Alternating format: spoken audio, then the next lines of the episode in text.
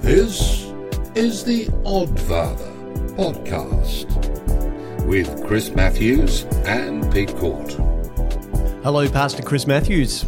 Welcome, Dr. Pete Court. Lovely to be with you again and chatting over all things biblical and, and gaudy and stuff. I want to throw one of these big pictures at you that many people know the faith of a mustard seed. It's one of these beautiful pictures and these metaphors that, that is in the Bible, a couple of places. But uh, first point biblical error.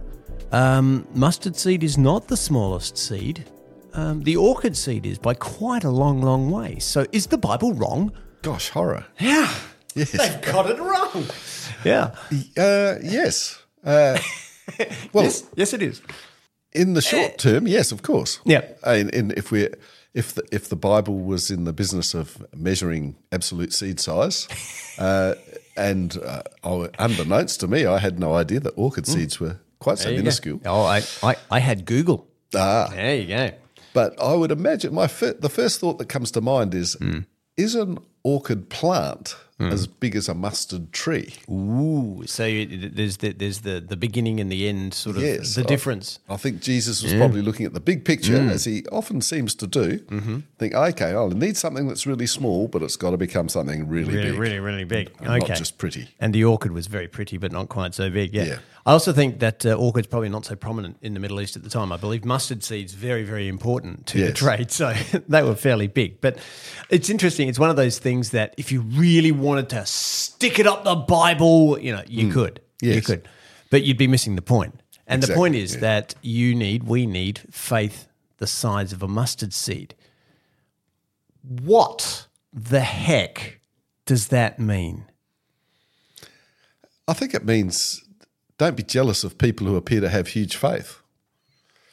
Um, and I, I guess it, the sort of thing must have happened in Jesus' time as much. uh, Not that he had televangelists to worry about, um, but um, he he was i- in a a culture where he had um, people like the Pharisees Hmm. that he accused quite roundly of. Um, puffing themselves up and appearing Yeah. Hmm. important with their prayers and doing it on street corners where people could hear them um, and having the appearance Hmm. of faith filled, very well rounded, faithful people. So they had televangelists, is what you're saying? Sort of, yes. Okay. Yeah. Um, and to ignore that, you Yeah. don't need you don't, Don't- need to don't need do any that. of that. You need the Yeah. faith of a mustard seed. Just tiny little a bit. Mm. small amount of faith is enough to get started. See, I've, I've been I've been I've been plaguing over this one and chewing it over because I, I don't think I have enough faith, right? My faith doesn't seem to work, or my faith isn't doing doing the things I need it to or I want it to. So it's an analogy. Hmm. The mustard seed, obviously, it's a, it's a metaphor. Tiny seed grows into huge tree. Whatever. Is it is it faith from, or is it faith in God? So if you have a tiny mustard seed, do you need and and is it actually the faith that's the important thing, or is it what the faith is in that's the important thing? Yes, yes, and Oh, yeah, yes. Um, okay, I see. Yes. Sorry to throw these all at you, but Well, I- in some ways, I I think that's that's this whole idea of the, the mustard seed and the tree. Mm. Um, that you're starting off with something really small, but it doesn't stay that way. right, And in some ways, the, you know, Hmm. trees are, are part of God's creation. Mm-hmm. So the growth of a tree comes sort of from God, Mm-hmm. but the tree can actually g- grow without us even thinking about Hmm. Yeah. whether faith is involved in it growing. And I think there's a, a, there's a, a multiplexity, is that a word? that that I like. I like Um, There's it. more than one factor. Yeah. So faith in God, yes. Faith from God, I think, aren't mutually exclusive events. Okay. Um, we have we have faith in the fact that God can bring, give us faith, Hmm. in in a sense. So i- is the mustard seed size of our faith how how so that's compared to God's provision? Is it or is Uh, war. Yeah, I'm sort of thinking, you know, because uh, and, and okay, okay, let, let me let, let me put it this way then: do, do I need to grow a bigger faith? Yes. Okay, bigger than a mustard seed. Yep. But I only need faith the size of a mustard seed. Yes. So why grow more? Um, because I believe God wants you to do more. All right. And um, when I say you, I'm talking about all of us. Yeah. Um, I think the idea of uh, of growing our faith uh, enables us to um, e- expand it, if you like, to have more, which is an interesting concept that we might discuss. Hmm. Mm-hmm. No, no, go on, go on, go on. Another podcast. Because I mean, that was my next question. Okay, so what the hell? What the hell? What the heck i- is faith? It's the ability to accept that that premise that we read about in Hebrews Hmm. um, that that faith is the uh, the substance of things hoped for Hmm. and the evidence of things not seen, Hmm. uh, which sounds. you know, from a scientific point of view, I'm not sure I'd actually put that in the intro of a Yeah, of a journal paper, You, yeah. Can you reference that for me? Um, Yeah. but the idea that we can, in our hope for the future, uh, acknowledge the fact that God is actually in charge of that and that we believe that his outcome for our future uh, is better than he can, we can think, dream, or imagine. so, so faith is also belief, and is also hope.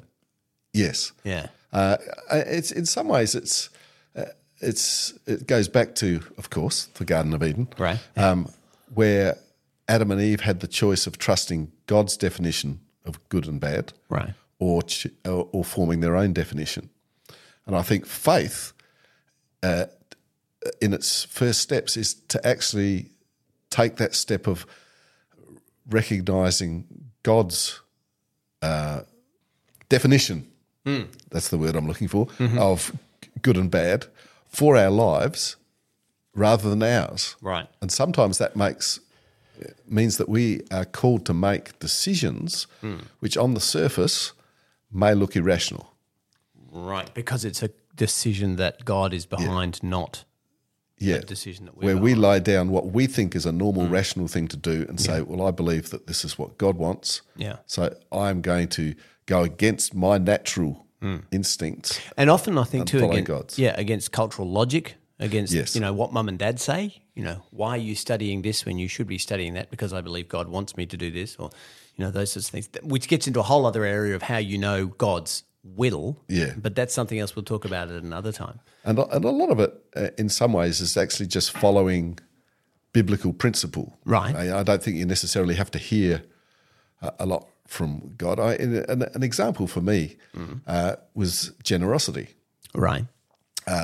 When I first went to church and heard about the idea of giving or tithing, um, my first reaction, and I actually said pretty much these words to my pastor, is how, how mature a Christian do you have to be before you start to give? Yeah. And he said, well, What do you mean by that? I said, Well, I can't afford to give now. Right. Wh- When does my faith get big enough so that I can I can actually start to tithe? That's an interesting and yeah, and then that's that whole thing about, you know, when God gives me what I need to live, then I can have some left over or yeah, I can give from that. Yeah. And he said to well. me, Look, I te- tell you what, this is one thing uh, God actually says in Malachi. He says, Test me in this. Yeah. He says, Tithe, Yeah. and if you're not better off, stop, Yeah. Um, which I thought was a great bargain. Yeah, I can do that. yeah. And to my horror, at least initially, I was a very naive Christian. when I- Yeah. Uh, I, I somehow discovered that I was doing better on 90% of what I had than I was on 100%. Yeah. And that's never changed. Yeah.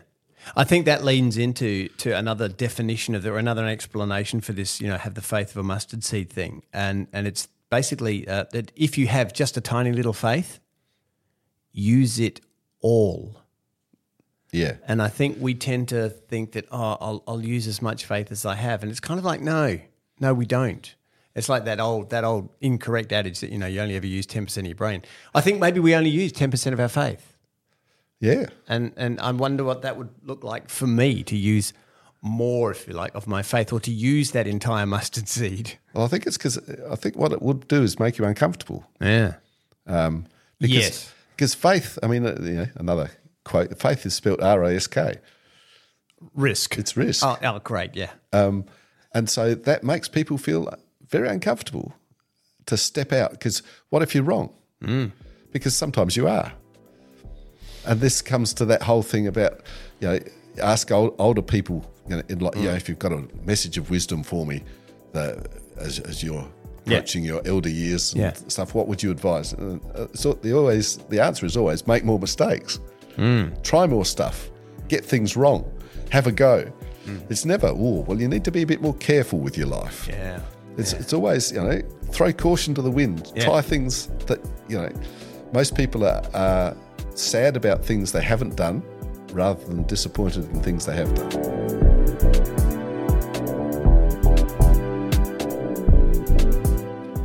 All right, we're trying to plant our mustard seed faith um, and use all of it riskfully to not be afraid of things going pear shaped. Yep. Pear shaped mustard seeds? Anyway, how do I how do I be more faithful? Ah. um, well, I mean, the, the, the glib answer, if you like, is practice. Yeah. have faith for more things. Uh, often, I think, especially uh, when we're new in, in faith, we, we pick and choose what we're going to have faith in. Yeah. and you know I've, I've often heard the type, the thing well I I don't I, I couldn't have faith in that Yeah. um, or I've never thought of having faith in that uh, a lot of things we go through life and accept this idea that perhaps God wants us to suffer or that this is this is our lot in life I think the other phrase that comes up a lot in church is I'm believing for dot dot dot. yeah Yeah. And you're saying s- basically believe for why not believe for anything? Everything. Mm. Yeah. Uh, yeah, try it out Yeah. um, and the other thing is uh, get other people involved Right. uh, often um, other people's faith is stronger than yours, um, especially if it involves you. Um, there are other pe- people who have far more confidence in you than you have in yourself. And if you can get in, them involved on a faith journey, they will actually build your faith uh, at no cost to their own. Uh, in fact, it, if you help somebody build their faith, it will it will build your own. Um, and yeah, just because it feels it feels so wishy-washy doesn't it at times it feels like it's just a oh, you know, it, it feels like you know if if you misbelieve it then a fairy will die you know it's, it's got that sort of disney tinkerbell edge to it but then i think you actually touched on it when you said just tithe and if it doesn't work stop doing it and i, I wonder whether the way to be more faithful is to do more in faith I, I, I would agree. Yep.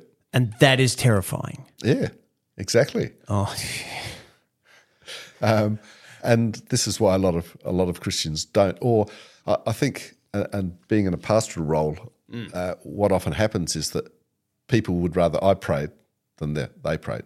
Yeah. I want to do this. Can you pray for me? Uh, Yes. Yeah. Are you going to? I don't need to because you are. Yeah. I'm not going to step or, out. or the fact that this whole idea that you know, my prayers aren't as powerful as yours because you're the pastor. Yeah. Sort of thing. I- I'm not sure that that was part of the, the deal when I, I became a pastor. That suddenly my my prayers became more powerful. In some ways, all it shows is I'm less afraid to pray than other people. Yeah. Um, but I think other people should pray more and do more. and, and do more of their own faith. Because if thing, if I pray for you and a, a miracle happens, whose faith is built? Mine. Yeah. I prayed. Yeah. Um, and so I- I think this, we, we've got to avoid handing over our faith for others to operate in. Yeah. Yeah. That's brilliant. Also, I think too. That whole thing of praying for a miracle to happen. We need to go back, if you want to. There's an episode a little while ago where we talked about prayer and miracles and, and how that's kind of a, yeah, you need to, we need to rethink that too. But I love this idea of actually just do more and do it in faith, and the mustard tree will grow. Yeah.